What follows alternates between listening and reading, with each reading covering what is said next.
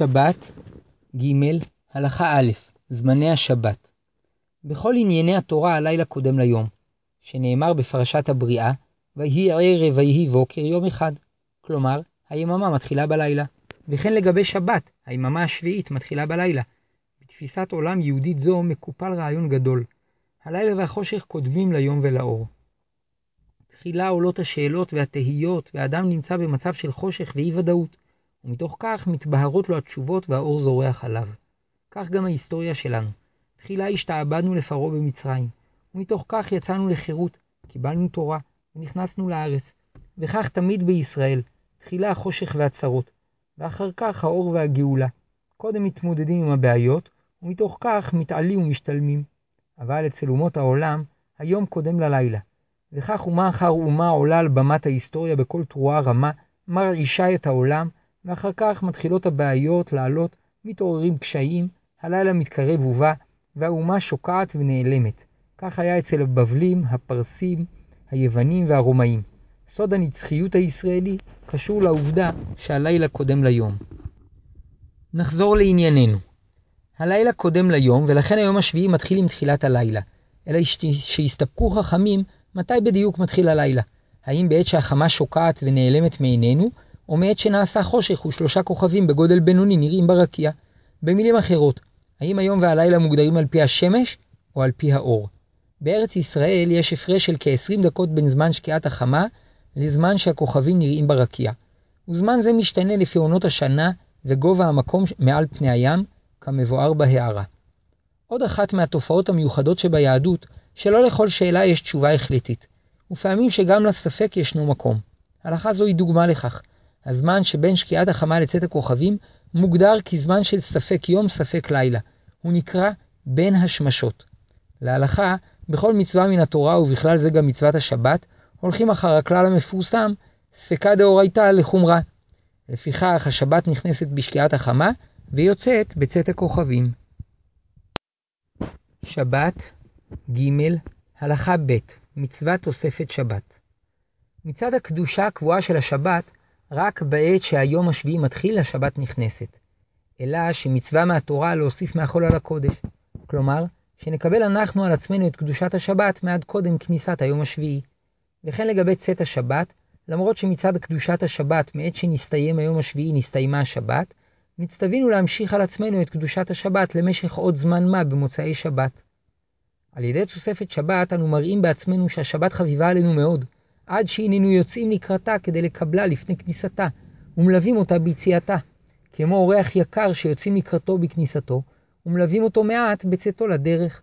כבר למדנו שהזמן שבין שקיעת החמה לצאת הכוכבים הוא ספק יום ספק לילה, וחובה להחמיר בו בכל דיני שבת. אם כן, כדי לקיים את מצוות תוספת שבת, הננו צריכים להקדים ולקבל את השבת מעט לפני שקיעת החמה.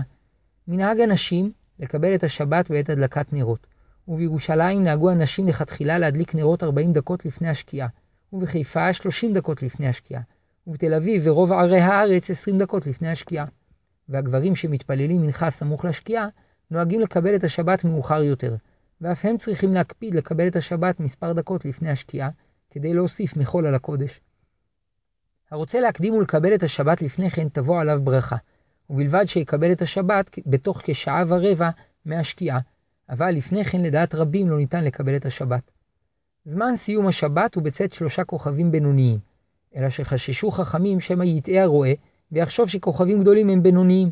לפיכך אמרו שימתין עד שיצאו שלושה כוכבים קטנים. וכדי להוסיף מחול על הקודש, ימתין עד שיראה שלושה כוכבים קטנים מקובצים יחד. כיום אין לנו צורך להסתכל בכוכבים, אלא אפשר לסמוך על השעון ועל לוחות הזמנים, שזמן צאת השבת שבהם כולל בתוכו גם את זמן תוספת השבת. מצווה זו מלמדת אותנו שיש קשר בין ימות החול לשבת, ועל כן ניתן להוסיף מן החול על הקודש, ומכאן ניתן ללמוד על שאיפתו הפנימית של החול להיות קשור לקודש. שבת ג. הלכה ג. כיצד מקבלים תוספת שבת? קבלת תוספת שבת נעשית על ידי דיבור, כגון שיאמר, הנני מקבל על עצמי קדושת שבת. ויש אומרים שאף במחשבה ניתן לקבל תוספת שבת, ומאחר שקיבל אדם על עצמו את השבת, עליו להישמר מעשיית מלאכה. כפי שלמדנו, מנהג הנשים לקבל את השבת בעת הדלקת הנרות, שאז הן מברכות להדליק נר של שבת. וכיוון שמזכירות את השבת, מתכוונות לקבל אותה ומקיימות בזה את מצוות תוספת שבת. לדעת רוב הפוסקים, אישה שתרצה, תוכל להתנות בליבה שאינה מקבלת שבת בהדלקת נרות, ויהיה מותר לה לעשות מלאכות או לנסוע לבית הכנסת אחר הדלקת נרות. אבל לכתחילה, מוטב שתקבל את השבת בעת הדלקת נרות, כי יש סוברים שתנאי אינו מועיל כאן, וכיוון שהדליקה נרות שבת, קיבלה את השבת, ואסור לה לעשות אחר כך מלאכה. ועוד, שאם לא תקבל את השבת בעת הדלקת נרות, יש חשש שתשכח אחר כך לקבל תוספת שבת. הגברים היו נוהגים לקבל את השבת בתפילה על ידי אמירת בואי כלה שבת המלכה, שבפיוט לך דודי.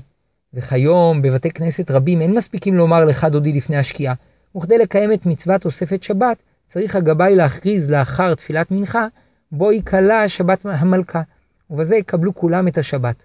ואם הגבאי אינו מכריז, צריך כל יחיד לומר לעצמו, בואי כלה שבת המלכה, או הנני מקבל על עצמי קדושת שבת.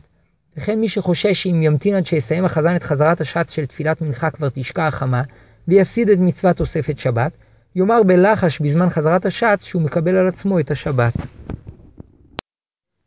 שבת ג' הלכה ד' דין המקבל על עצמו שבת. משעה שקיבל אדם על עצמו תוספת שבת, עליו להימנע מכל המלאכות האסורות מהתורה ומדברי חכמים.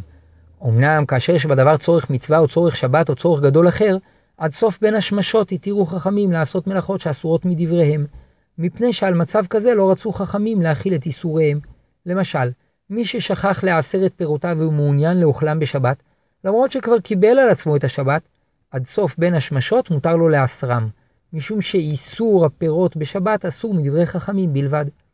מי שקיבל על עצמו תוספת שבת, יכול לבקש מחברו היהודי שעדיין לא קיבל על עצמו את השבת, שיעשה עבורו מלאכה.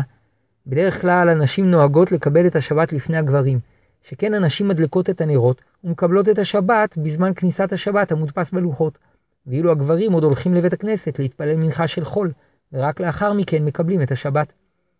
באותו זמן ביניים, אף שהאישה כבר קיבלה על עצמה את השבת, מותר לה לבקש מבעלה שיעשה עבורה מלאכות שאסורות עליה, כגון שידליק אור או שיסדר את התנור, וכן במוצאי שבת מי שעדיין לא הבדיל יכול לבקש ממי שכבר הבדיל שיעשה עבורו מלאכה. שבת ג. הלכה ה' האם מותר להתפלל מנחה אחר קבלת תוספת שבת? ישנם בתי כנסת שבהם מסיימים את תפילת מנחה של חול בערב שבת לאחר שקיעת החמה, כך שאם ימתינו עד לאחר תפילת המנחה, כבר תיכנס השבת מעצמה, ולא יוכלו לקיים את מצוות תוספת שבת. והשאלה, האם ניתן לקבל את קדושת השבת ולהתפלל אחר כך מנחה של חול? לדעת כמה פוסקים, המקבל על עצמו את השבת אינו יכול להתפלל יותר תפילת מנחה, כי תפילה של חול אי אפשר להתפלל אחר שהשבת נכנסה, ומנחה של שבת אי אפשר להתפלל, משום שהיא נתקנה רק ליום השבת.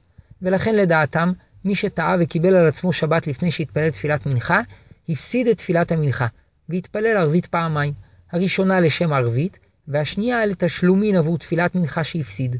וכן הדין לגבי אישה, שאסור לה להתפלל תפילת מנחה אחר הדלקת נרות, שאך תתפלל תפילה של חול אחר שקיבלה על עצמה את השבת, ואם תרצה להשלים את תפילת מנחה, תתפלל ערבית פעמיים. ואם כן, העצה היחידה היא להקדים ולהתפלל מנחה מבעוד יום, ולאחר מכן לקבל את השבת. ובמקום שבו המניין מתפלל מנחה אחר השקיעה, צריך להקדים ולהתפלל מנחה ביחיד, כדי להספיק לקבל תוספת שבת לפני השקיעה, שמצוות תוספת שבת מן התורה עדיפה על המצווה מדרבנן להתפלל במניין. אולם, דעת כמה פוסקים שגם לאחר קבלת תוספת שבת ניתן להתפלל מנחה של חול, משום שלדעתם קבלת תוספת שבת מחייבת רק הישמרות מכל איסורי השבת שמקורם בתורה, אבל מותר להתפלל מנחה של חול.